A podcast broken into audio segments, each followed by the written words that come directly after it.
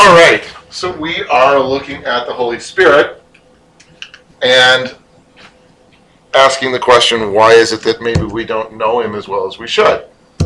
So, to pick up from where we were last week, describe the church prior to Pentecost. How actively involved was the Holy Spirit in the church prior to Pentecost? Pretty active. Okay, how so? Well, he was, he was always present.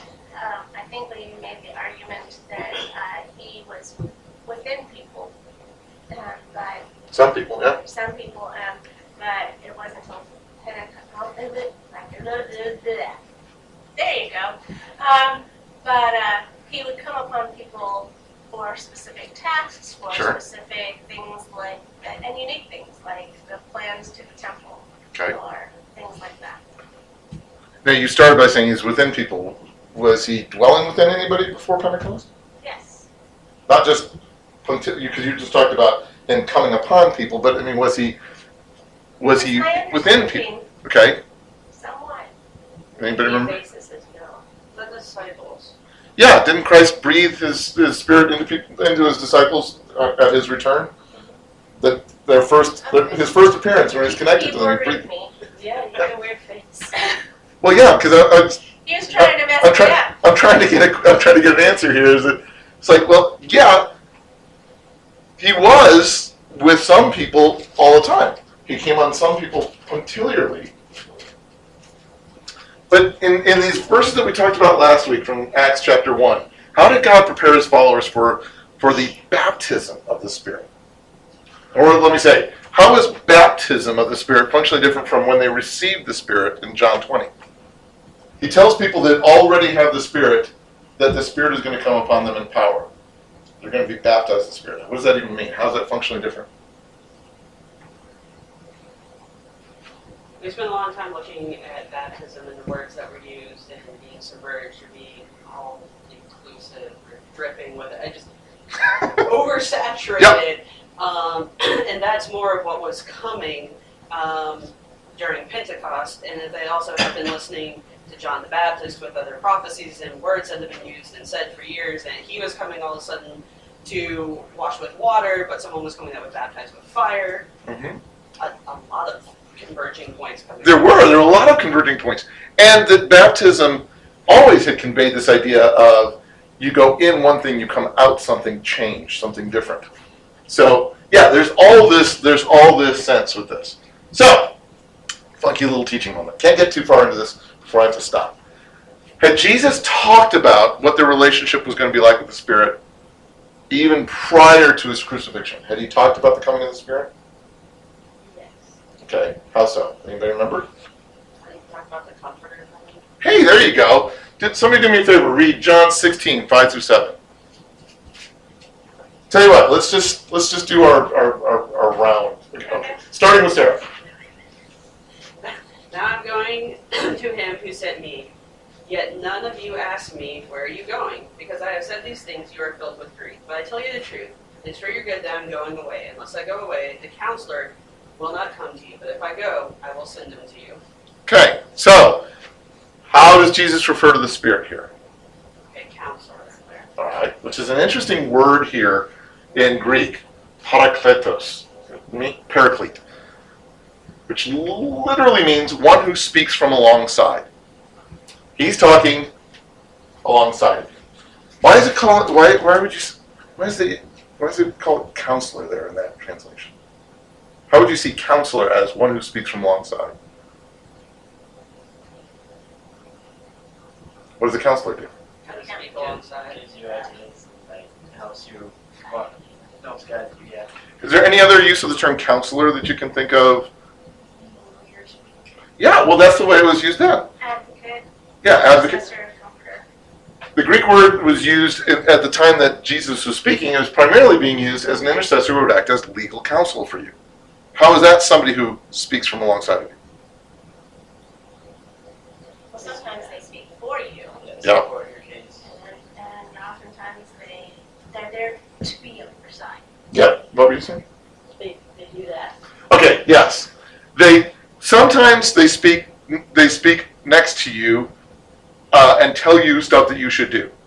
Sometimes they speak on your behalf. They speak for you. They say the stuff that you don't necessarily know how to speak. Is any of that stuff that you see in Scripture of what the Holy Spirit does? Sometimes it gives you counsel. Sometimes He is your counsel. Sometimes He seeks out and searches out all those things. What's interesting in modern usage, the Paraclete is one of the best uh, tactical armors that is out there. That, that like police and, and individuals, if you want to buy yourself tactical armor for some reason, you use. Why would why would they choose the name Paraclete for something that is body armor? What would you think? Or is that just a really dumb name for it? Between you and the hard stuff. It does, doesn't it? What else?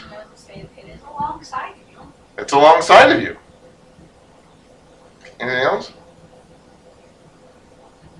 Helps you, protects you. Helps you, protects you, it's right there with you. Would you translate Paraclete as counselor or advocate or comforter or protector in times of intense need? How would you? See, this is where the Amplified Bible, there wouldn't be points. Yes, it could. I have always liked the Amplified Bible as something not to. Memorize. Think too a. It, it's a great word, but it can, in modern prevent, in modern usage, helper can be too light. I, I'm with you on that. But this is this is somebody who is your counselor, who's your advocate, who stands with you, stands in the gap for you, that's there with you through all of that. Pretty intense. How would you argue that Jesus would see God's Spirit as the ultimate version of one who speaks from alongside of you? Whether you want to see that in its body armor sense, you want to see that in its I'm giving you good advice sense, I'm giving you legal counsel sense, I am your legal counsel sense. How would you how would you see that?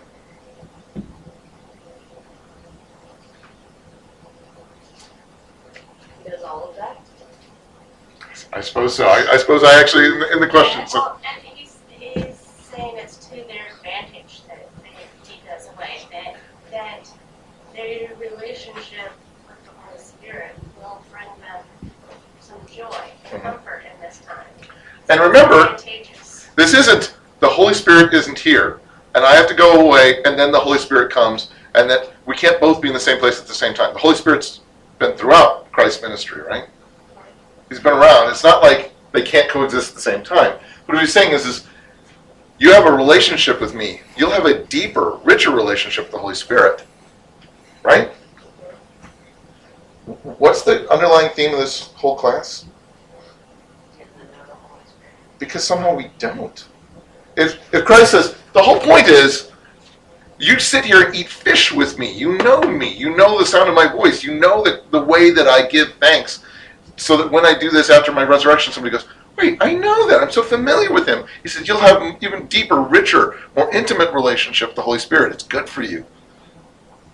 And yet somehow, we often don't.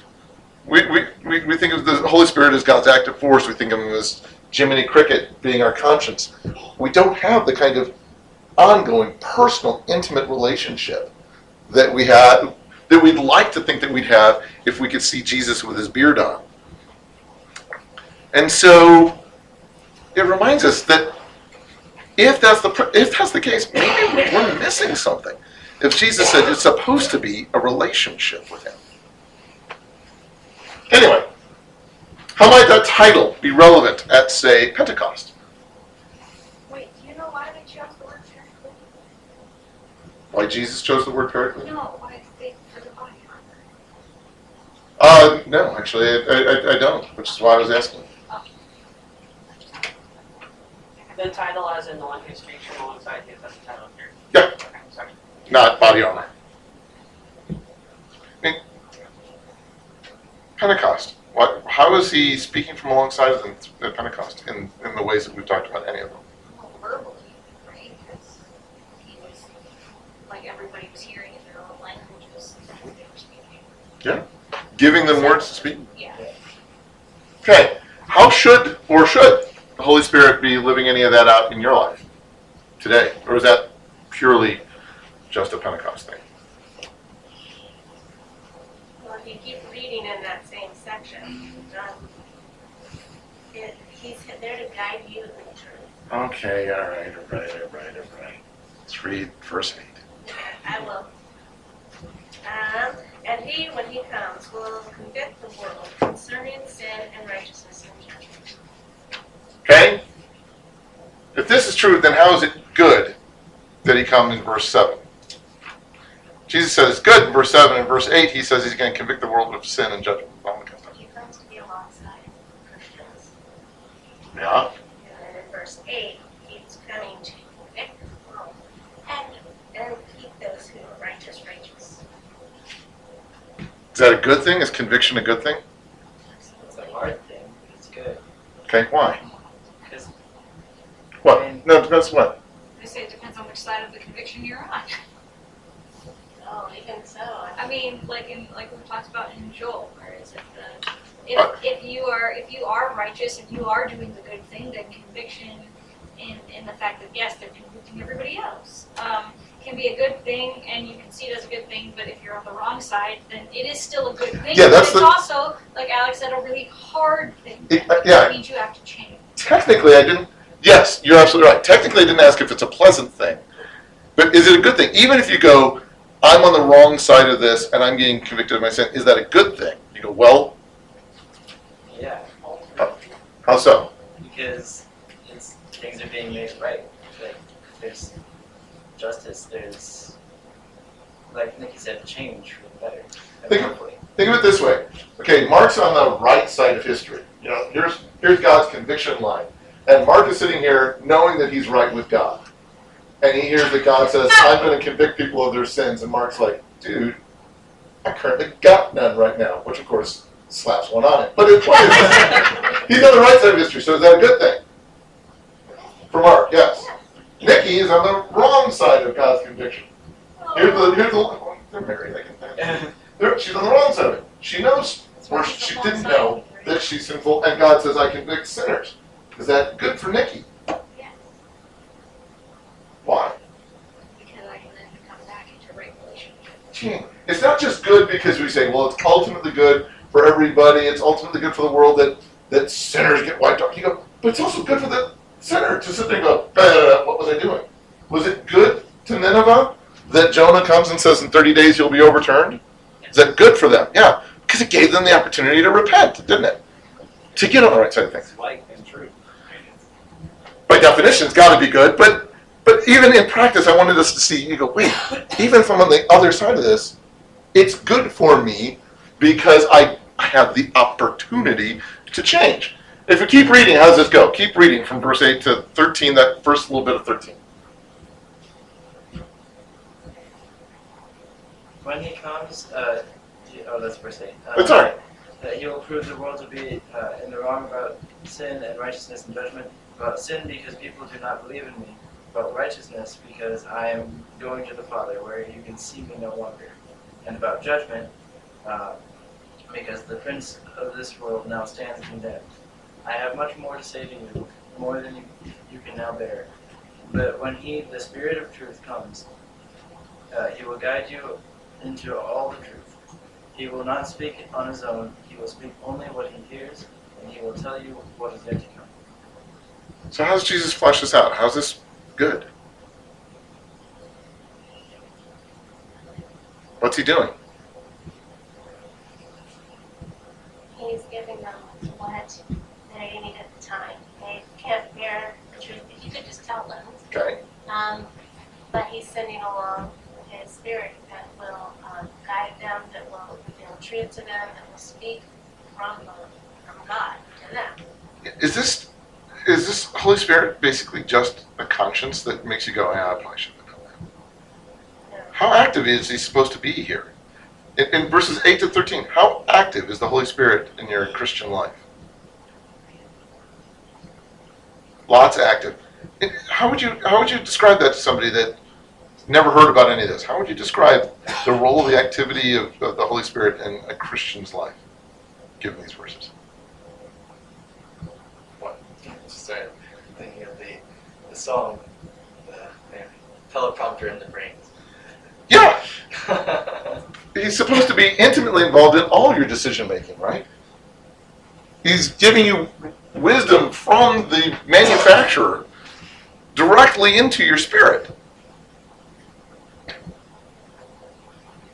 Is is that functionally the way we interact with the Holy Spirit most of the time? So is the Spirit the one who convicts us of sin or the one who advocates for us when we sin?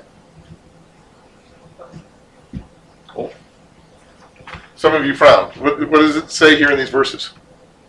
Does he convict us of sin or does he advocate for us when we sin? I mean, if you're if you're saying advocate for us, meaning um, to help us change and become right, and to help us get back on the right path, then, yes. And if you're saying advocates in the in the sense the sense the lawyer speak almost sense that he's convicting us,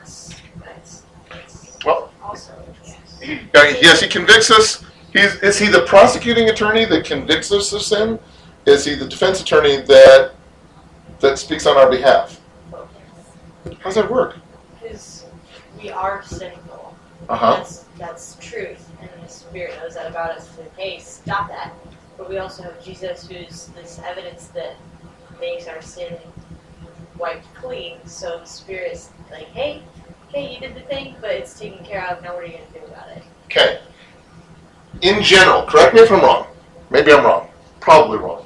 In general, to deal with the question of sin in our lives, we tend to not want to think about the sin in our lives. We tend to say, obviously, Alex is my problem. The reason I did this is because Alex did that, right? That's that's my gut reaction. Why am I angry at Wendy? Well, I wouldn't be if she hadn't done this. Well, made me do this. Um, The woman you provided. I know. This, we tend to do that. Actually, yes. Very first sin. What's the very first reaction? Well, wouldn't have if it hadn't been for her, which is really your fault, God. It's her fault, which is really your fault. Or we sweep the sin under the rug. I don't really want to think about it. If I just don't see it, I don't think about it, it's not really sin. You know, it's not really sin. I'm actually more of a victim here when you think about it. You go, isn't that the exact opposite of what the Holy Spirit is doing here? Where he's like, all right, let's be extremely clear.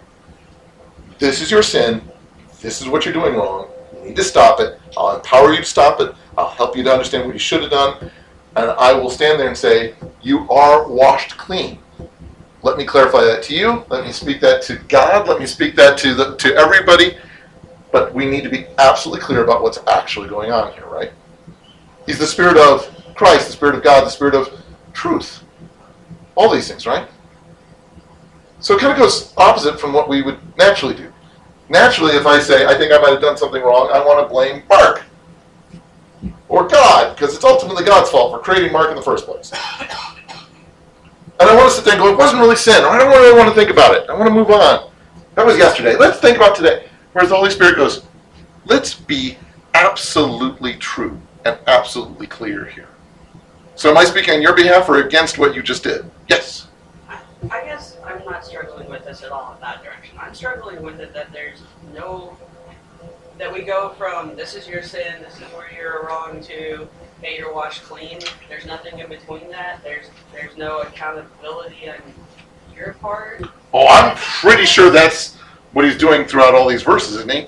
Walking through. The Holy Spirit, you do get that nudge a lot of times, like, hey, hey, you're doing something wrong. Like, hey, this is gonna be, this could turn out bad. This, uh, uh, don't you feel weird about this right I now? don't even mean that. I mean you did it.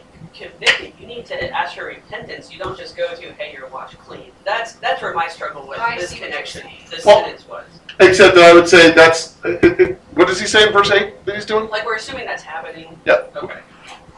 What's he saying in verse 8? I mean, he's convicting you of sin, right? You're supposed to be convicted. When he comes, with con- will convict the world concerning sin and righteousness and judgment. Yeah, so it's just like, I want all of you to understand all of this. And so, yes, there are other places where we're told specifically about repentance and things. It's not. It's not. Conviction has always been a process. Yeah.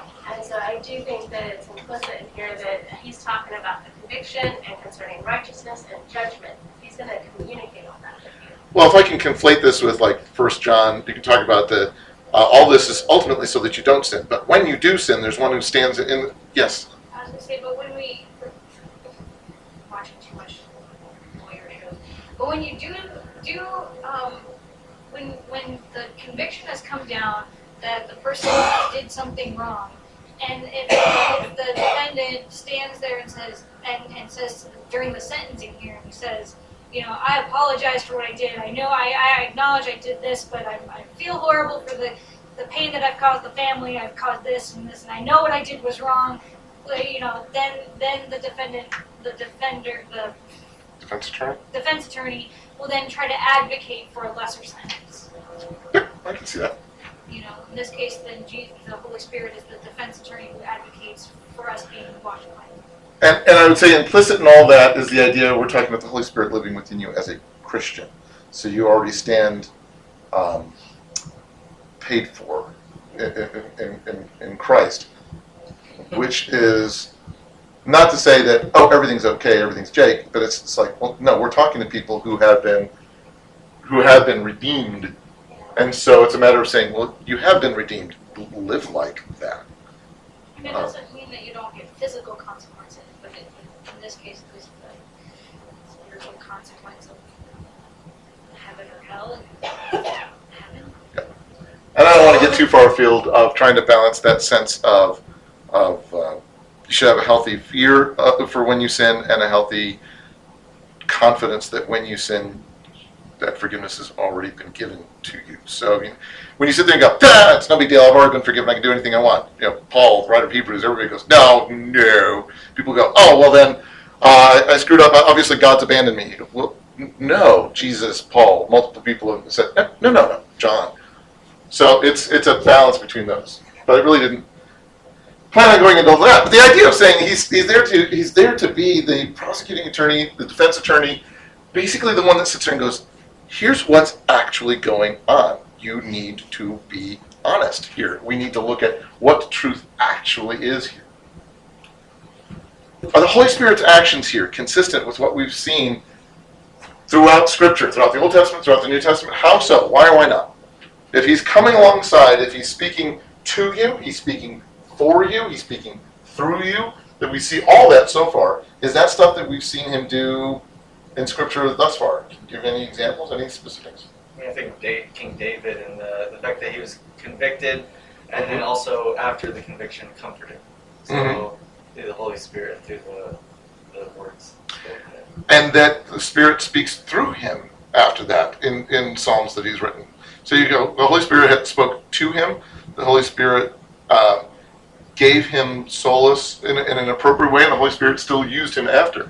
The only thing that indicates he might be acting in a different way to me um, is the uh, sentence, um, verse 13, the second part. For he will not speak of his own initiative, but whatever he hears, he will speak, and he will disclose to you what is to come. He's talking about he's going to speak from the Lord. Which- And that's new. well, no, but what might be considered new, because I just don't know, Okay. something to think about, um, is that he might have spoke of his own volition prior to Um, I'm just- I hear what you're saying. I don't think that's the force of what that sentence is getting at. Probably not, but it just it made me think. That is good. That's what we want. But but it's it's more reminding you that when the Holy Spirit is prompting you, this isn't this isn't just a nudge of conscience. This is God prompting you. Okay. And even that, since we're reading the second part of, of, of 13, uh, speaking of things that are to come, is that something the Holy Spirit has done before?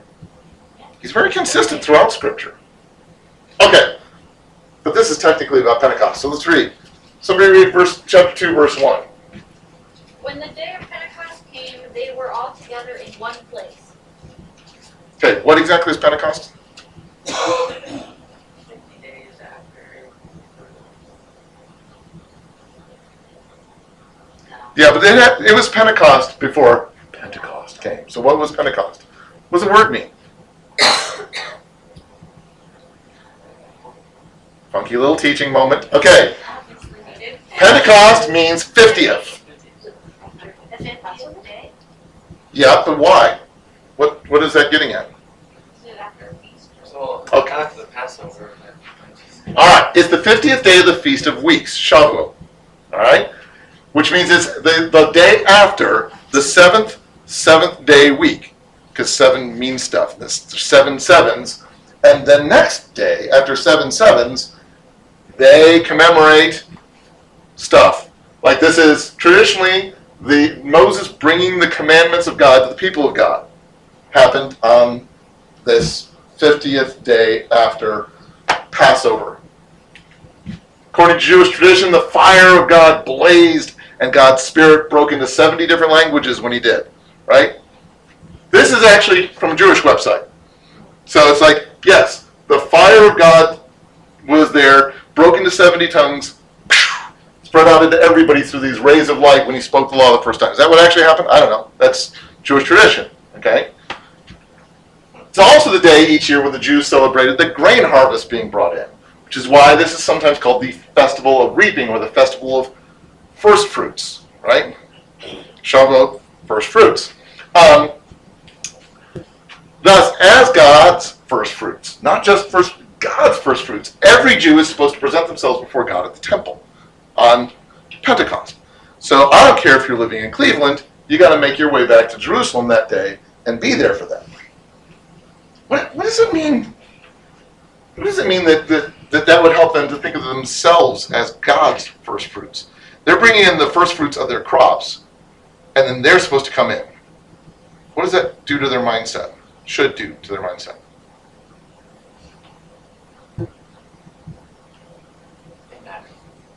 They matter.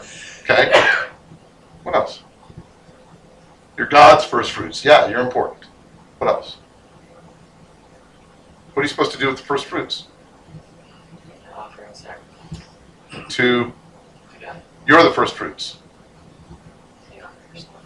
Huh.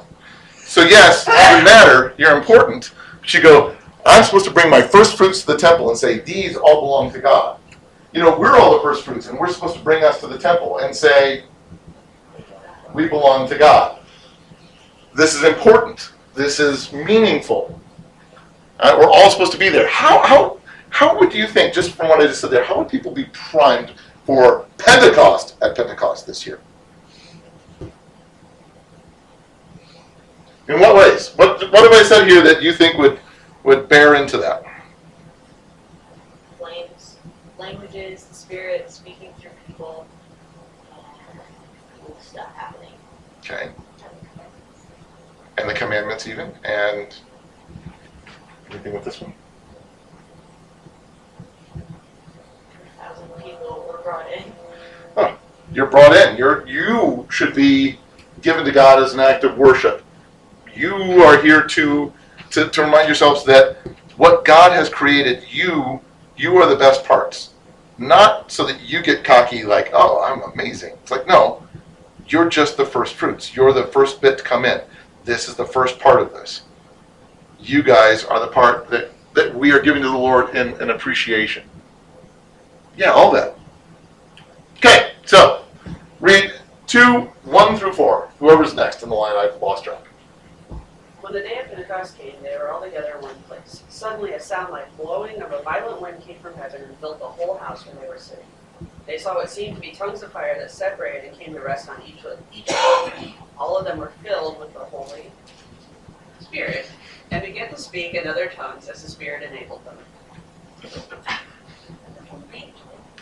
No, I appreciate the dedication to detail. Okay, so what stands out here as the most bizarre, exciting element or elements of this episode to you, and why? What strikes you as, well, huh, Tongues of fire is pretty dramatic. I think so. What else? Anything? The violent wind that filled the house. Uh-huh. Okay, what else? Speaking in other languages that they've I get the impression it's the main map part that's the really interesting thing, especially when when people recognize that they're like, dude, how do you know this language? How would you know this language? Yeah, Galilean, speaking Italian with an accent. So, um, Galilean accent. Um, so, what is what's, what's the point of the of the tongues of fire then? What, why is that there? Why would God do it that way? What would that indicate to them? Yeah, anybody watching? I mean, it would be similar to the Jewish tradition of Lord. Of lore. Yeah, I mean, so th- there would be that whole there's there's fire here as uh, as this stuff is happening. What else? Anything else other than just pointing back to, to that in Deuteronomy? Yeah, Isn't it like a fulfillment of prophecy? how so? Uh, wasn't there a prophecy somewhere? Didn't we hear about about people being filled with the Holy Spirit, speaking God's will, and all that kind of stuff from Joel? And we hear about the, the, the, the fire of the Holy Spirit in in, uh, in Isaiah. I mean, isn't this stuff that we've that we've heard? Okay. Anything else? Be a marketer for a moment. Totally secular. That's what I was just thinking. What? It is a visual representation Huh. that. A striking one at that. Okay. And, Because it even harkens back to like the pillar of fire and things like that. Absolutely. Okay, let's go to the second one. That rushing wind that, that, that Chris brought. All right, what's what's up with that? Why, why is that there? Was that detailed? And you're hearing it, you're seeing it, you're feeling it. It's pretty all encompassing what's going on. It is a multimedia experience. Would you, would you think that you're dripping with it? Possibly. I mean, seriously, it's a multimedia. It's a it's that. But what else about the rushing wind? Isn't that how God created the earth? Again, the wind that came upon the earth. Didn't he didn't he breathe? What's what's the word for spirit? Breathe. Yeah. Isn't the spirit the word for spirit in, in the Old Testament the same as the word for breath and wind? Ruach. Isn't the word for spirit the same as breath and wind in the New Testament? Pneuma. So the whole house is just filled with wind, and they were filled with spirit. Which I respect that English does that in two different things, but you do understand that to the first century mindset, when Dr. Luke is writing all this, it's like let's go back to that super saturated dripping thing. It's not just, boy, I mean, you can feel it all around you. You go, in you, all around you. There's spirit in you, there's spirit around you. You're inundated with this. The whole place is inundated with this. You are filled with this. The breath of God fills this place. The very breath of life that we got from back in Genesis, right? Because isn't that the Holy Spirit was breathed into us, gave us life as human beings. Okay? So you got flame, you've got you've got wind, you've got the breath of God, and then that whole speaking in other languages. What's up with that?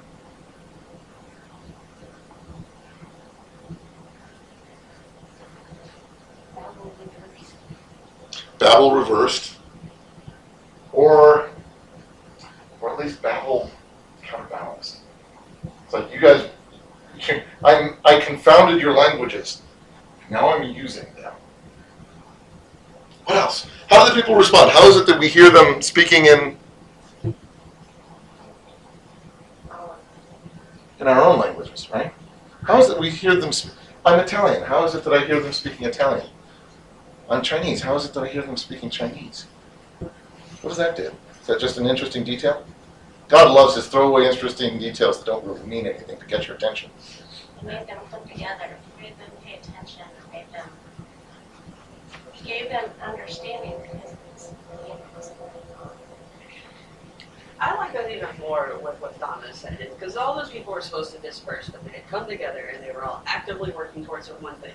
You see all the people come together here, and they are there for the right reasons, to be the first fruits. And God says, "All right, I'll, I'll do what I did in, in reverse, and we're going to use this as you meant it for evil before. I'm going to use it to share my word with everyone." and I'm going to speak to you specifically in a way that you realize is not just natural.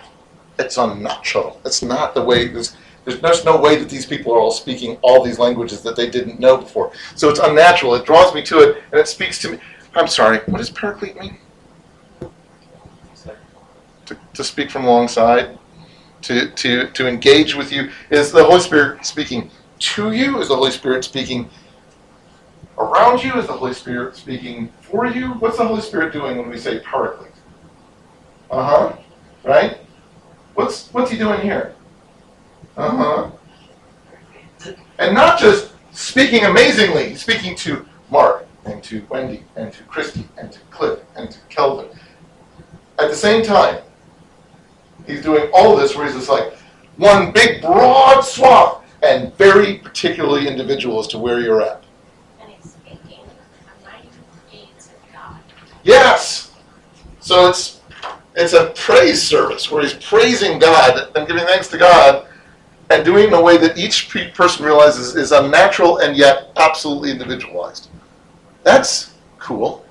Isn't like almost like I don't know, like a megaphone thing or like him speaking to? It's like how did the God? You know, they were inside a house, and then how did the God-fearing Jews start hearing?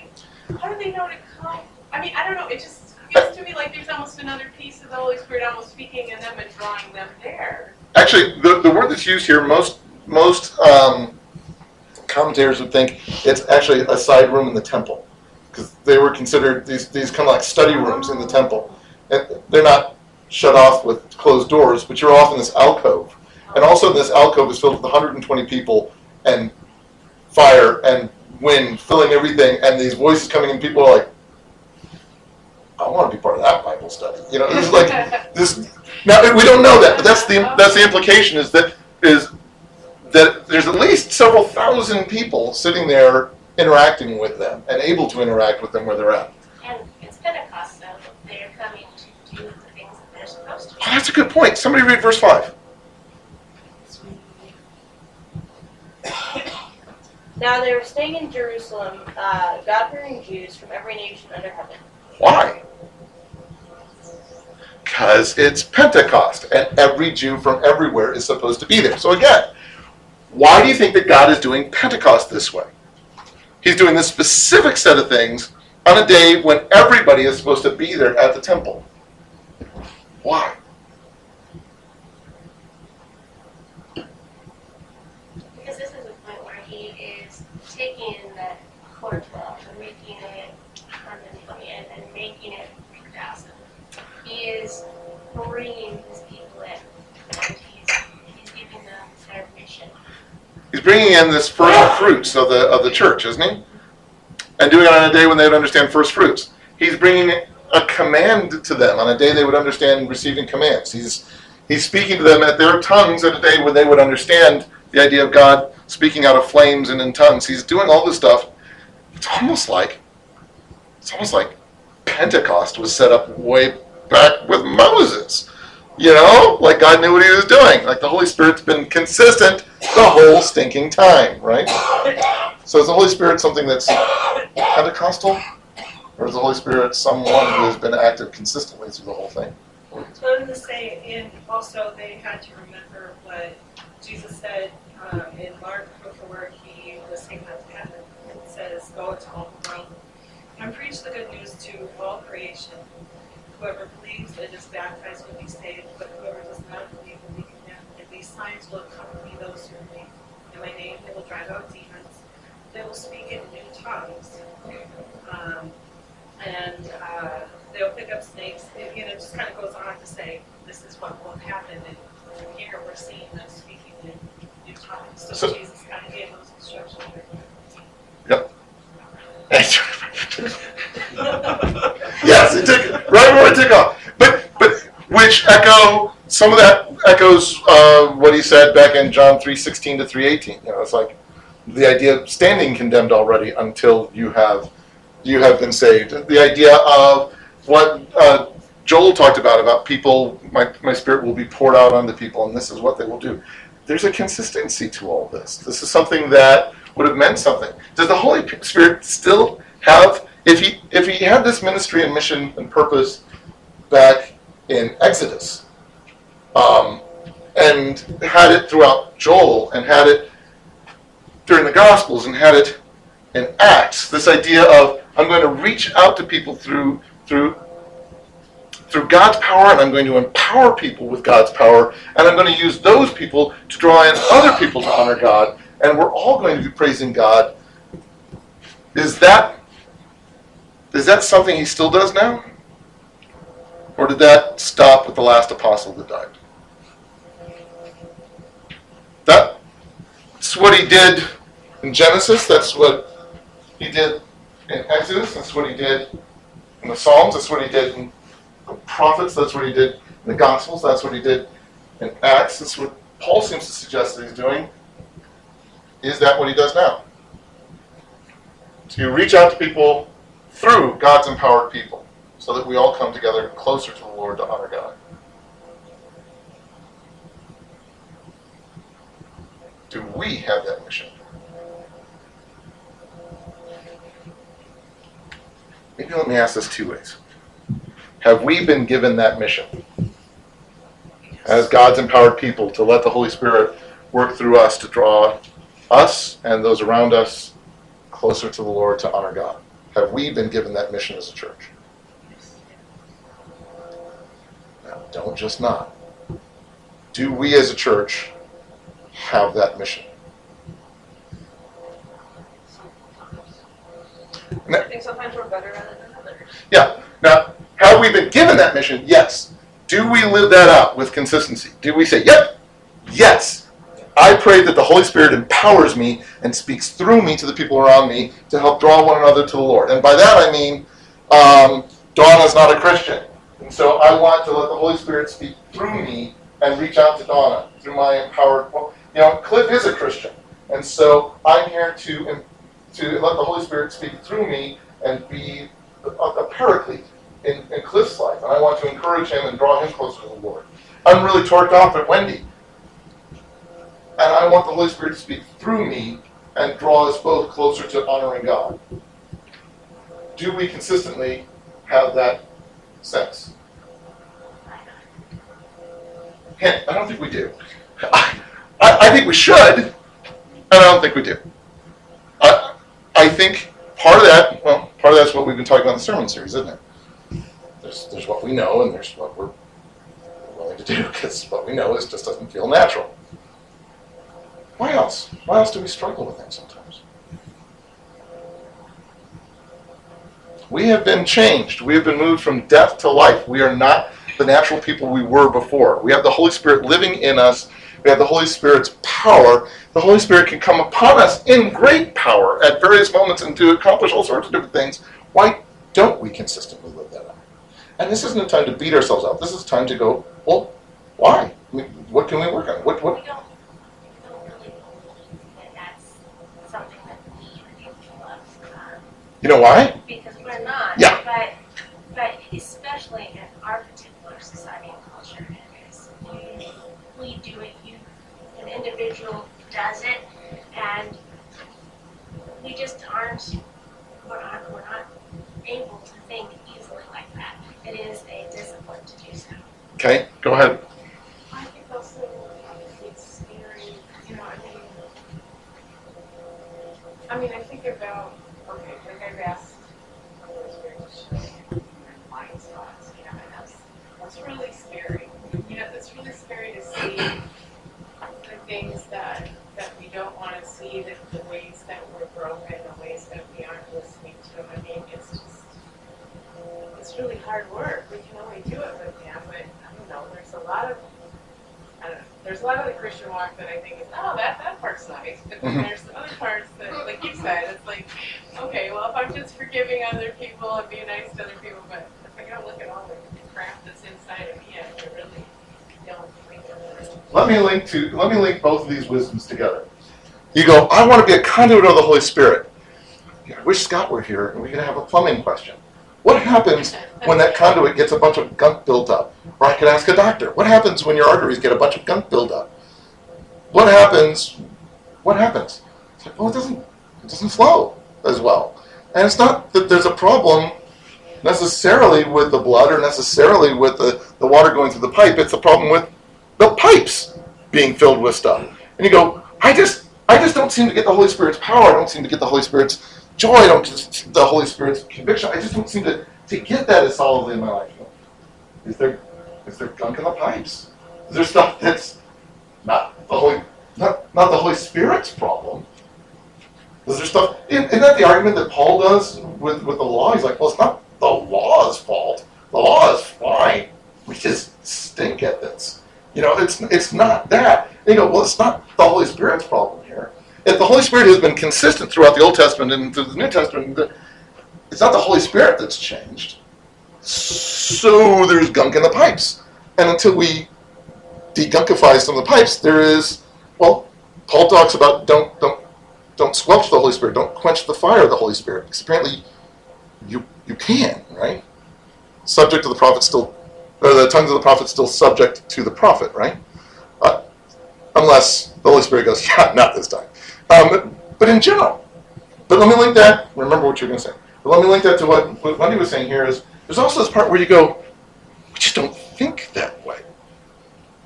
We we can picture a father and a king on a throne, even though we do that kind of backwards and we anthropomorphize how we view God, but we can picture that. And we can picture a son, or even more to the point, we can picture Jesus telling us to be cool to each other and hey, don't throw rocks, or even sometimes, hey, stop selling stuff in my. We can picture him physically walking around doing Jesus stuff. But especially in the modern era, how comfortable are you talking about spiritual, mystical things that God is doing in your heart compared to trying to explain to people, you know, Jesus said maybe we shouldn't be judging people, you know, plank, mote. People go, oh, I'm connecting with that. And you go, Holy Spirit spiritually moving me. And they go, yeah, I'm spiritually. You go, no, you're a spiritist. It's different. It's hard to explain to people the idea that there's a spirit of truth and there are spirits out there that aren't truth. So we need to be spiritual, but we need to be discerningly spiritual. That's complicated. And we tend not to do complicated. And if it's complicated, we tend to go, well, let me just focus on the parts I do get. Not that that's evil, but we miss stuff. And if the Holy Spirit is consistently complicated, consistently not the way we tend to think, then everything that Jesus said about, when I leave, you'll have an even deeper, richer, more intimate relationship with the Holy Spirit. And we say, yeah, that's weird. Good, but weird. Plus, I got all this stuff. I'm not entirely certain I want full disclosure on everything in my life. But, you know, I still want all the benefits, even though I don't really want to dwell on it.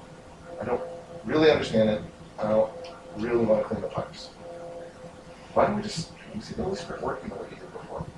It must be that He's changed and He no longer does that sort of thing. Like, really, good places all around the world where I hear the Holy Spirit doing very New Testament kinds of stuff. The Holy Spirit must have changed. Well, maybe, maybe we should try to incorporate some of what we talked about here and say, you know what? I need to think more spiritual minded about a lot of this stuff. I need to have a relationship with the Holy Spirit. And all those things that feel kind of unnatural to my modern sense, I need to go, I should rethink that.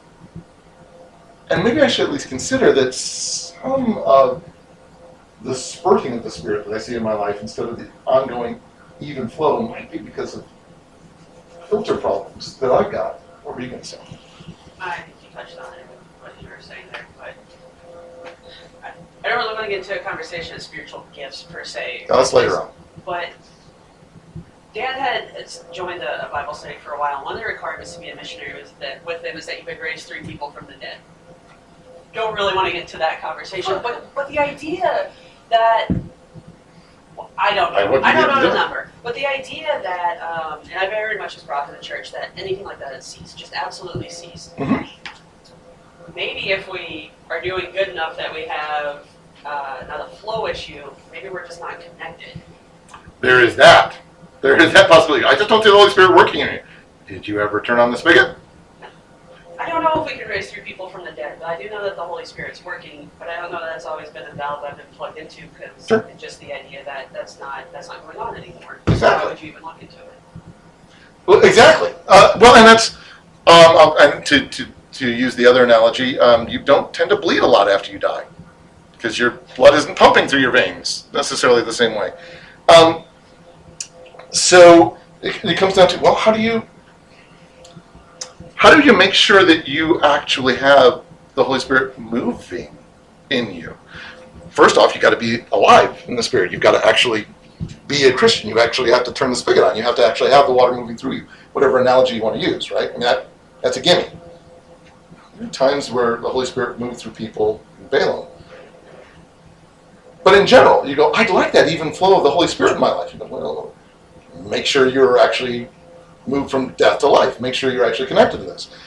But then I go back to when Paul's like, don't don't squelch it. Don't don't don't quench the fire of the Holy Spirit. Don't do that. Is the Holy Spirit wanting to work in you? Yeah. Let him. Don't don't stand in the way of that.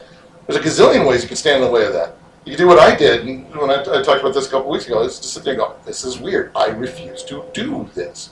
It's I'm I'm a rationalist. Everything I do stands on rationalism. I'm not I'm not going to let the Holy Spirit do this." And you go, "Yeah, that's dumb. Good job."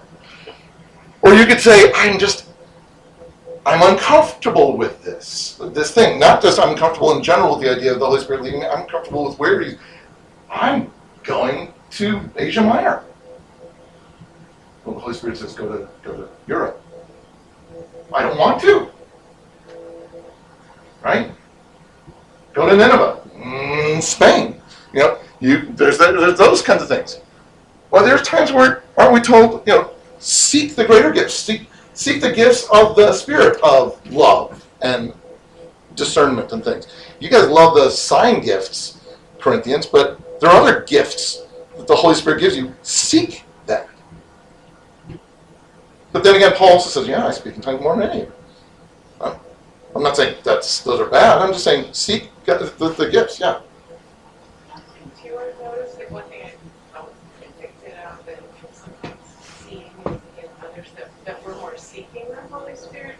Sometimes like, I've been guilty of using like a drug. I mean, trying to, and that I feel like that clinches him too. It's like not wanting to change and have him do the hard stuff inside, just wanting that feel, that wonderful feel of his presence instead of letting him change.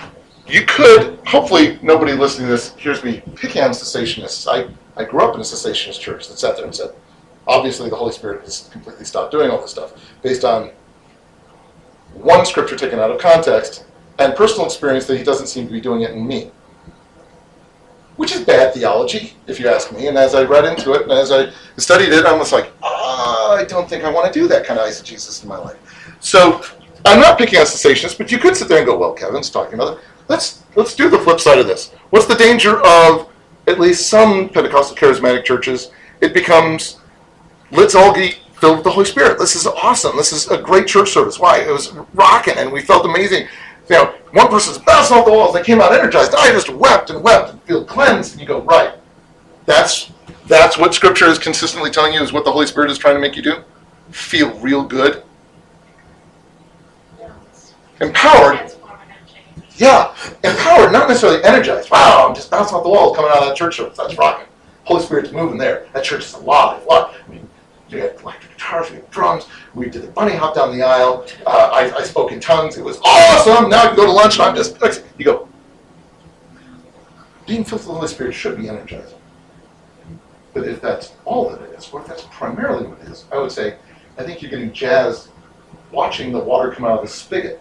You go, did you even get wet? Or did you just watch the water come out of the spigot and say, that's really cool? Well, then on the flip side, you have the people who are saying, that I can't go to this church because I didn't feel anything in the worship today. They don't sing the music that really, you know, the Holy Spirit really moves through me. You, you know, they don't. I am amazed at the 497,000 different reasons why people say, I don't like this because I didn't feel it, or I didn't like it because it was emotional. I wanted to go to a church service where I could feel worshipful. By that I mean quiet, calm, and separate. Somebody else goes, Yeah, I wanted to feel worship, you know, rocking, awesome, good, amazing. Somebody else goes, I want to go and just cry and just cry and just cry. It's a group that we had in, in college that we referred to as the Sponge Sisters because like in every worship service they just bawled their eyes out. Which is awesome. My wife was one of them briefly. And it was no no no. And it was- a brand new Christian. and it was the holy spirit just softening her heart. But even she came to realize some of you are here for the tears wendy was weeping because the holy spirit was working in her heart and breaking it down and softening her other people were weeping because the weeping was the point. That cathartic feeling of, ah! I remember one of them was somebody who almost, after almost every retreat, would come back and say, Now I finally feel that God loves me. The first time, I really understand that. You, you, you say that every time. For the first time, I finally understand this. If you say that once, I'm moved with you. If you say that every time, What happened between the times? What, how does this not stick with you? How can this be the first time you really understand this? Again, I'm not trying to pick on any one kind of person or another, as much as I'm saying we can say, I don't want that kind of move of spirit, therefore that doesn't happen. Or we can have other people say, I want that movement. The movement is the exciting part. When scripturally speaking, consistently we have the Holy Spirit is moving to do stuff, right? And it's not just to do fireworks, and it's not just so that you feel no connection whatsoever. The idea is so that we are changed, and so that the Holy Spirit moves in us and through us to change us and all those around us. Right? But we struggle with that. And thus, the point of this, of this class, to make us stop and to wait. I'm supposed to be empowered by the Holy Spirit. He's supposed to change it. I'm supposed to be doing that every day and being transformed every day. I'm supposed to have a deep, intimate connection with the Holy Spirit. I, I don't want you to feel guilty, but I do want all of us to say, I think I may have missed some stuff. And I'm glad that Sarah brought up, well, how do we do that? It's like, well, start off by saying, Lord, fill me with your spirit. Lord, work your your word and will in me. Lord, transform me. Aren't there prayers like that in Scripture? People are like, yeah, ask for that. Say, Lord, every day, help me engage with you. In your prayer, be interactive in your prayer. As if God were actually in the room with you, and in the body with you, in the spirit with you, because He is. Remember that He's a He, not just an it, in every sense of what that is. You know, let's let's connect with Him. And when He says, I'm moving in you, let Him. I, I remember speaking back to the charismatic Pentecost, Pentecostal side. My roommate in college uh, grew up also in a cessationist church. All this had ceased, and uh, and we went to the same uh, Assemblies of God uh, campus fellowship, which was like the least Pentecostal Pentecostal fellowship of all time. And I mean that in a, in a good way. I'm not picking on them one way or the other, but they they were they. That was part of things. It wasn't the whole point of things. But he was at uh, the bedside of a friend of his who was in the hospital in a coma. And uh, he prayed for her. And as he was praying, Lord, I pray you heal her. He said, I felt this surge of energy through me. It was weird. I got goosebumps. And she woke up. And he's like, Kevin, was that being filled with the Holy Spirit? Was that, how's that, how's that work? And I'm like, I don't know. He's like, well, shouldn't I know? Like, if you want to. Let's pretend that that was being filled with the Holy Spirit. Is that something you be willing to let God work in you again sometime? Yeah. Like, okay, let's pretend that wasn't. That wasn't as cool as being filled with the Holy Spirit. Want to pray that God actually fill you with His Holy Spirit and use you like that sometime? He said, Yeah. I'm like, well, why do you need to know? God used you. Do you need to put a specific label on it that now you've arrived at spirit filledness, or that, or can you just say, "Wow, I think God used me, and it was kind of an amazing thing, and I really like to let God use me." He's like, "Yeah." I'm like, "Yay, do that." How about we we do that? Use Paul Dial, my roommate, as a good example. Like, I don't care whether you call yourself a spirit-filled Christian or not. I don't care whether you felt baptized with the Spirit or not. It's like, Holy Spirit can use you. Why, why don't we just pray that He does that? And when He prompts, let's, let's do that. I know it's a very simple application, but He lives in you. Move from death to life. You're a new creation with a new nature. It's kind of supposed to be simple. Amen? Let's pray. Dear Lord, I thank you so much for your Spirit. I thank you that He is alive within us and makes us alive. Breathes your life into us when we are dead in our clay. And I pray, Lord, help us to live like the regenerated, spirit filled, beloved, living Christians that we are. Help us to honor you in all that we say, all that we do, in the attitudes of our hearts. I do pray. Help us, at least on some levels, to get past easy labels like charismatic Pentecostal cessationist and simply believe that you are a big God who still works on us today. And I pray, help us to get out of your way.